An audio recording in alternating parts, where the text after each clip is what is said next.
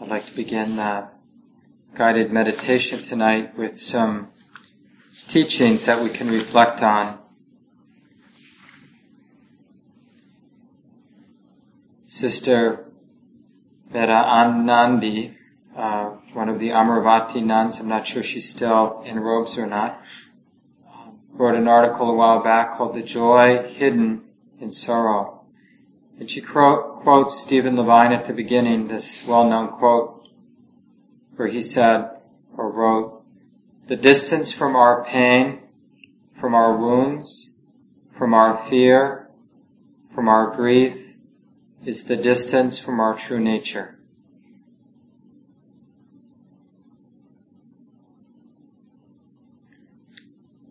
I'll just read a few paragraphs from her writing. In our relationships with each other, with our families, we can begin to use wisdom as our refuge. That doesn't mean we don't love, that we don't grieve for our loved ones. It means that we're not dependent on our perceptions of our mother and father, children and close friends. We're not dependent on them being who we think they are. We no longer believe that our happiness depends on their love for us, or their not leaving, not dying. We're not, we're able to surrender to the rhythm of life and death, to the natural law, the dharma of birth, aging, sickness, and death. When Marpa, the great Tibetan meditation master and teacher of Milarepa, lost his son, he wept bitterly one of his pupils came up to him and asked, Master, why are you weeping? You teach us death is an illusion. And Marpa said, Death is an illusion, and the death of a child is an even greater illusion. Marpa showed his disciple that while he could understand the truth about the conditioned nature of everything and the emptiness of forms, he could still be a human being. He could still feel what he was feeling. he could open to his grief. He could be completely present to feel that loss. There is nothing incongruous about feeling our feelings, touching our pain, and at the same time understanding the truth of the way things are. Pain is pain. Grief is grief. Loss is loss. We can accept those things Suffering is what we add onto them when we push away, when we say, no, I can't.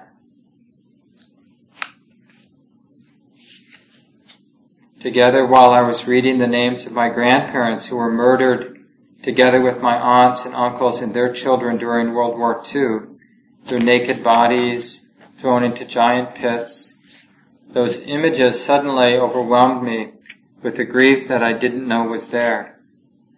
I felt a choking pre- pressure, unable to breathe. As the tears ran down my cheeks, I began to recollect, bringing awareness to the physical experience and to breathe into this painful memory, allowing it to be there. It's not a failure to feel these things. It's not a punishment. It is a part of life. It's part of this human journey. So the difference between pain and suffering is the difference between freedom and bondage.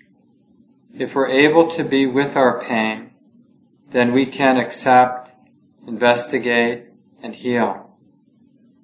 But if it's not okay to grieve, to be angry, or to feel frightened or lonely, then it's not okay to look at what we are feeling. And if it's not okay to hold in our hearts and to be able to be able to hold in our hearts and to find our peace with it, if it's not okay to hold it in our hearts and to find our peace with it, when we can't feel what we must, with, if we can't feel what must be felt, when we resist or try to run from life, then we are enslaved. When we cling to where we suffer, where we cling is where we suffer. But when we simply feel the naked pain on its own, our suffering dies. That's the death we need to die.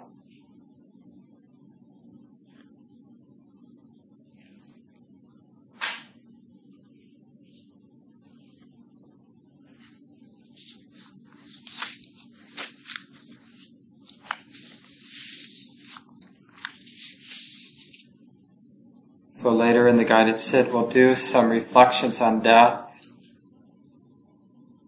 But let's begin by taking a few minutes stabilizing the attention here in the present moment with the body sitting, or with the breath, or with hearing. Contemplating directly the experience of embodiment here and now this body sitting or this body breathing, this body hearing.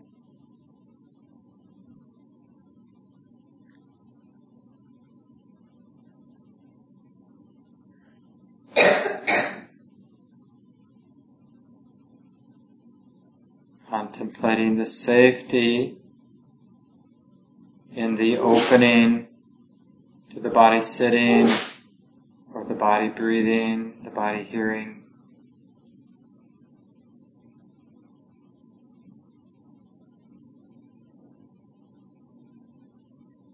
Knowing that this is here and now.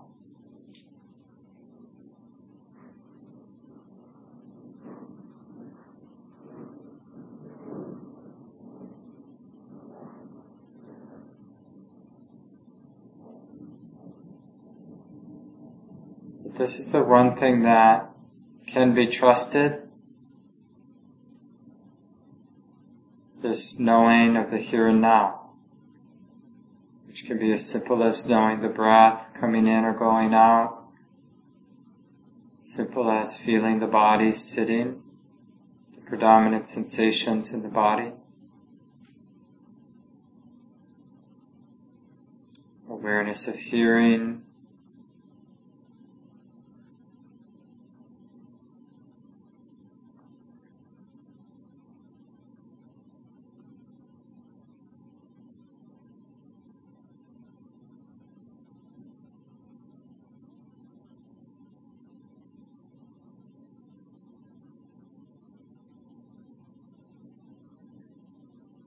grounding or sustaining with the experience of embodiment.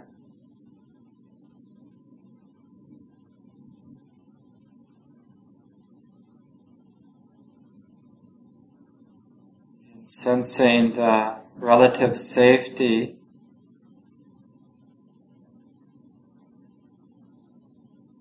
the refuge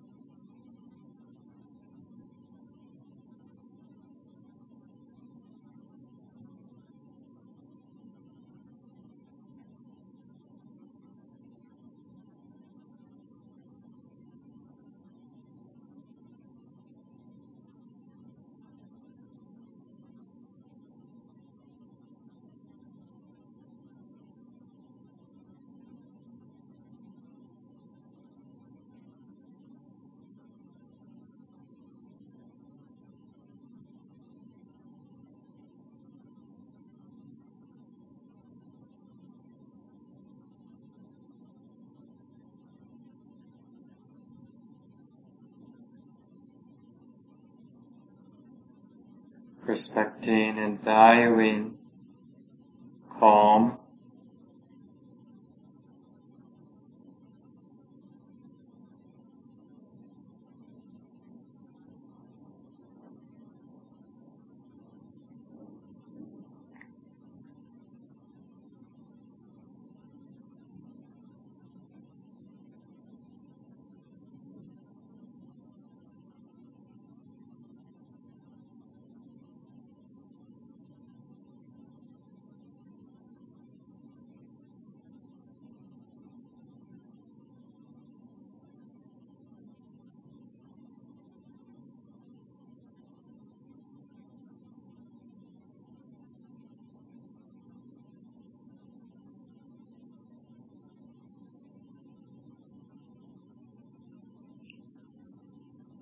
There's so many moments and years and maybe lifetimes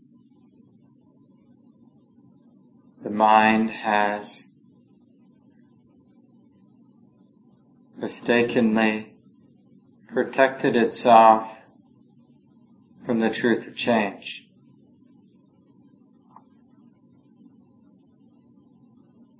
And this is so obvious when we contemplate the truth of birth, aging, sickness, and death. All the different ways we find the mind in denial, defensive, reactive,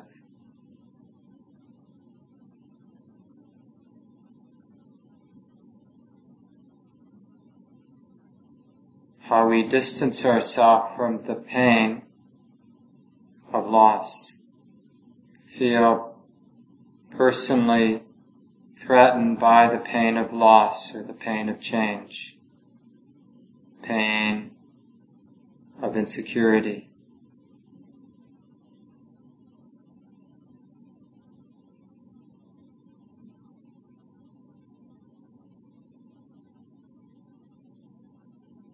The Buddha says to his practitioners, his students, O practitioners, Maybe you can possess that possession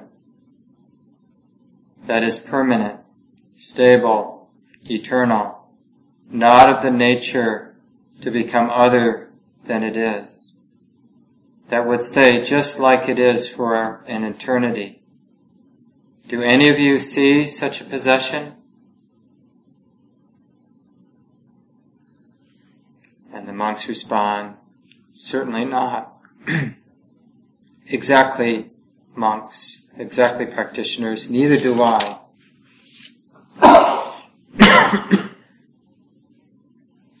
so we're going to contemplate the body in this meditative pose. I'll read a couple of the traditional Buddhist reflections on the body. You can just receive the words and then allow the mind to contemplate the words you hear. You don't need to force this, but just allow images and the reflection to unfold.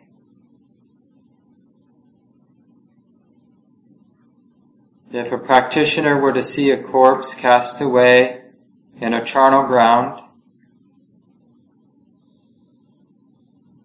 picked at by crows and vultures and hawks,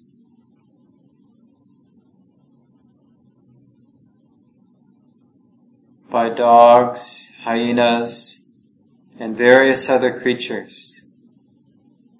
Just allow the image to ripen in the mind. A very natural image of creatures feeding themselves on bodies that have died. One of the most natural things there is life subsisting on life or on bodies.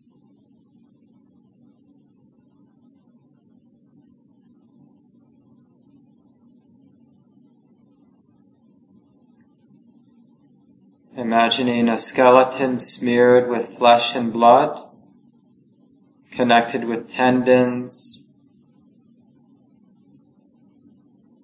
And you can use your own experiences having stumbled across the corpse of an animal out in the woods, maybe at some point in your life.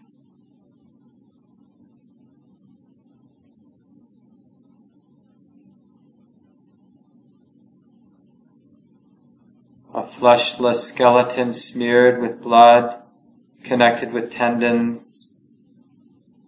A skeleton without flesh or blood, connected with tendons. So just the natural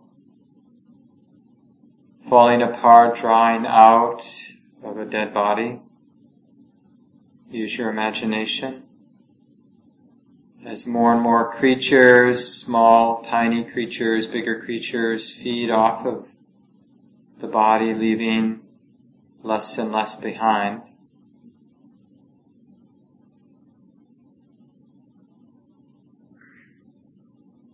Bones detached from their tendons, scattered in all directions. Here a hand bone, there a foot bone, here a shin bone, there a thigh bone here a hip bone, there a backbone, here a rib, there a chest bone, here a shoulder bone, there a neck bone, here a jaw bone, there a tooth,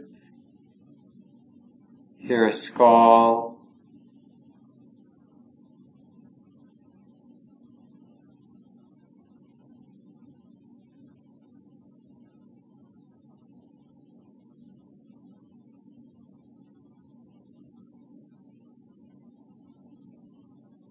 As we continue the contemplation, we can realize that even those people we've known in the past who've died, maybe grandparents or parents, all the different pets that we've either buried or have passed away, been taken away, that their fate, the fate of their bodies at least, is exactly this fate.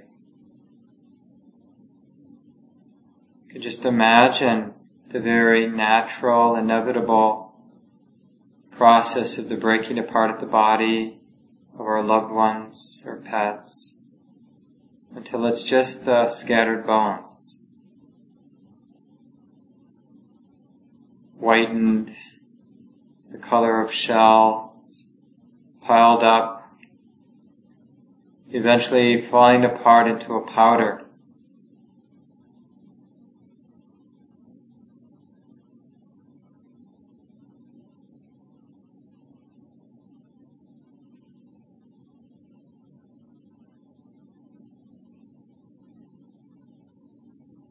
Great lineage of all of our ancestors now, for the most part, just dust remains of their bodies.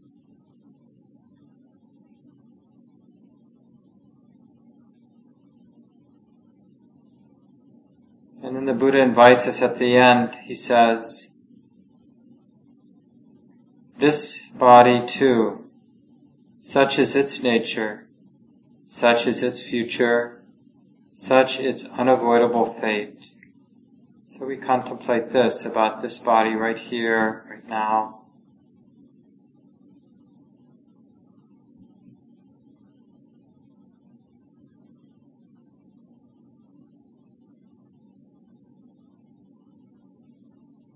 If left to natural processes, this body too will be consumed by large and small creatures after the time of death. It too will dry out. Every last bit that can be consumed will be consumed. And the bones will whiten and eventually fall apart, turning to dust. Until eventually there's nothing that is even recognizable as a body. We could just imagine just the little fragments and mixing in, blending into the soil.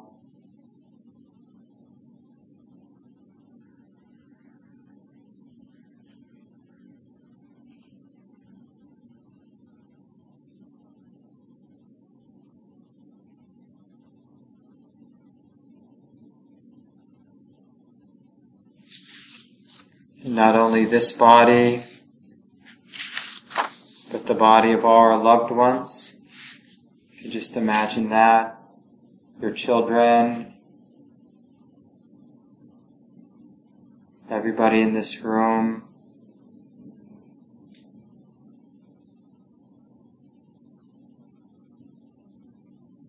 There's no birth without aging, sickness, and death and decay.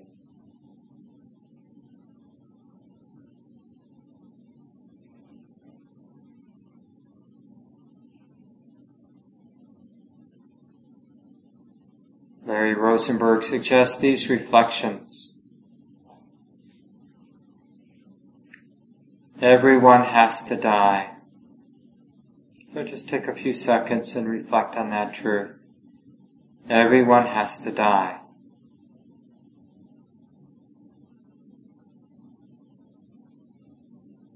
Our lifespan is decreasing continuously.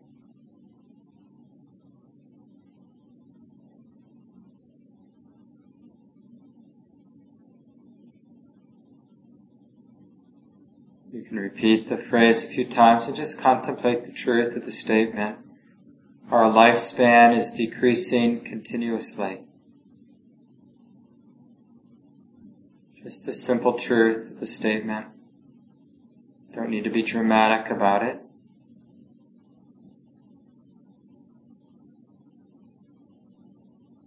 The amount of time spent in our life to develop the mind is very small.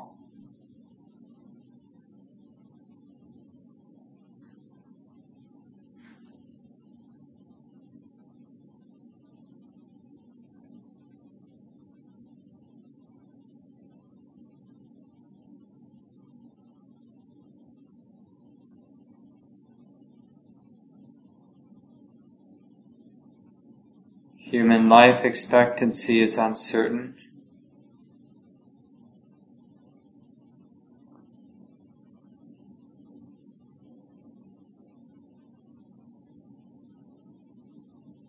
There are many causes of death.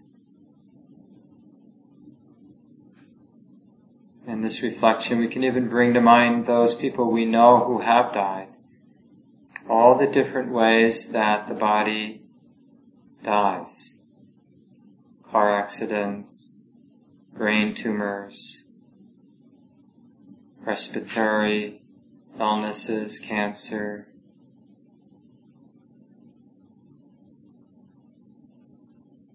old age, violence of one kind or another.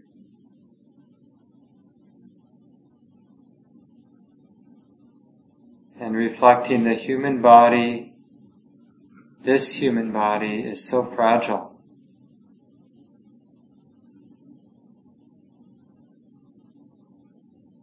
Sense of the beating heart,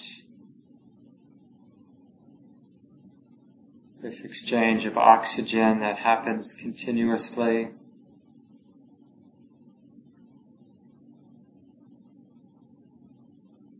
All the many, many processes that life is dependent on, this fragile continuation of life in the body.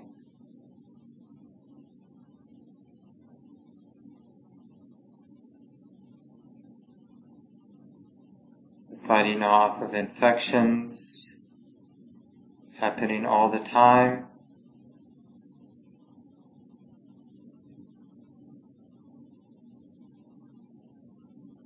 And then the last three reflections. Our possessions and enjoyments cannot help.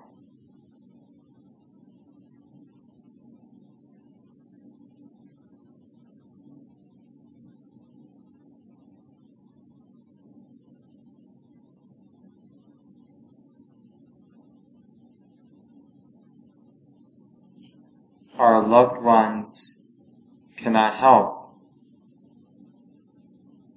These truth, the truth of change, the truth of birth, aging, sickness, and death, can't be changed due to the intervention of our loved ones or through the pleasant experiences that might come our way. They do not ultimately change the course of birth, aging, sickness, and death.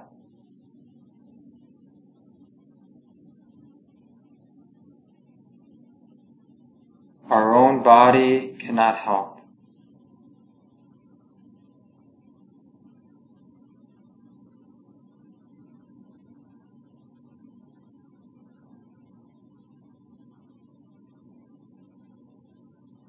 That someday this body will be unable to continue. Just that real sense of the limitation of this body.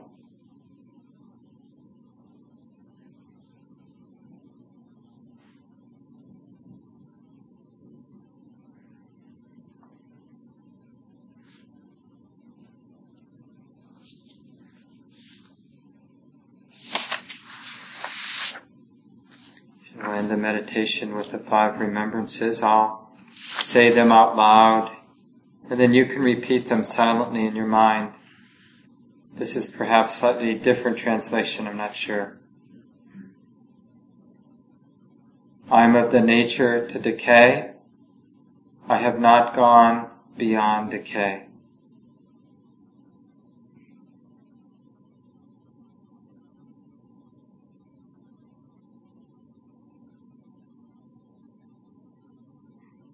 Noticing any resistance as you repeat that a couple times. This body is of the nature to decay. It has not gone beyond decay.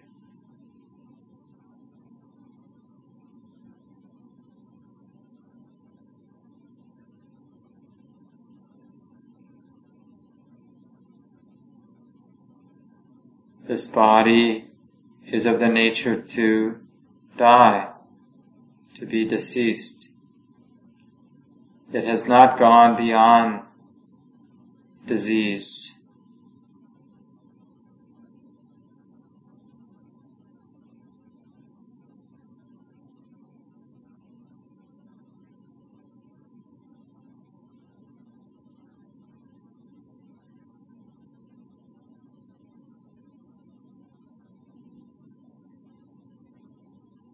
This isn't some failure about the body's exposure to disease, to sickness.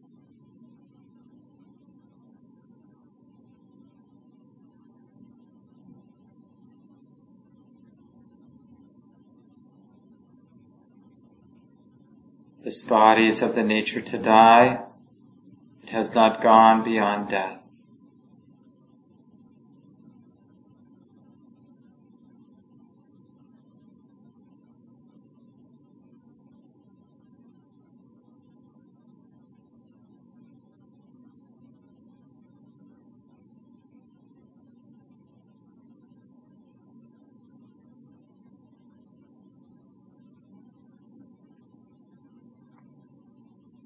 All that is mine, dear and delightful, will change and vanish.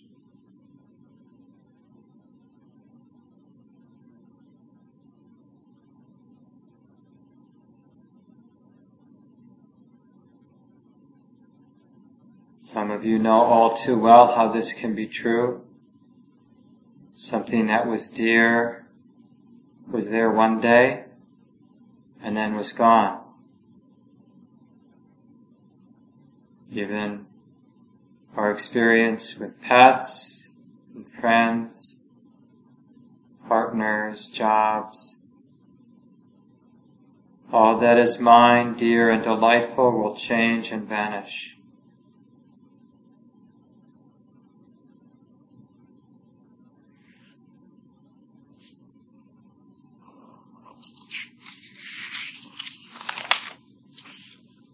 I am the owner of my actions, my karma.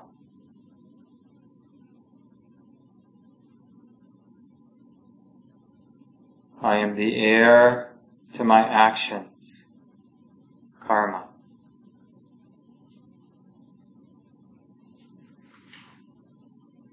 I am born of my actions, my karma.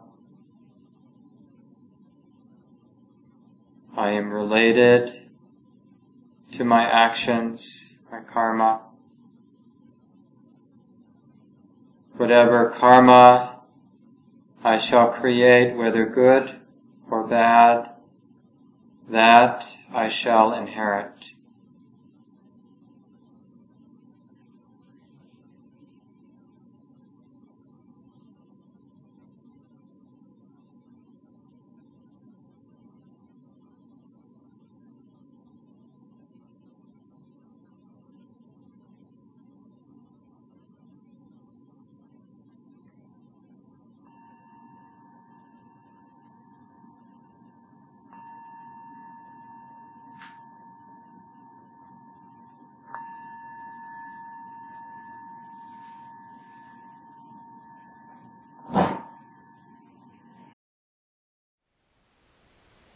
Thank you for listening. To learn how you can support the teachers and Dharma Seed, please visit dharmaseed.org slash donate.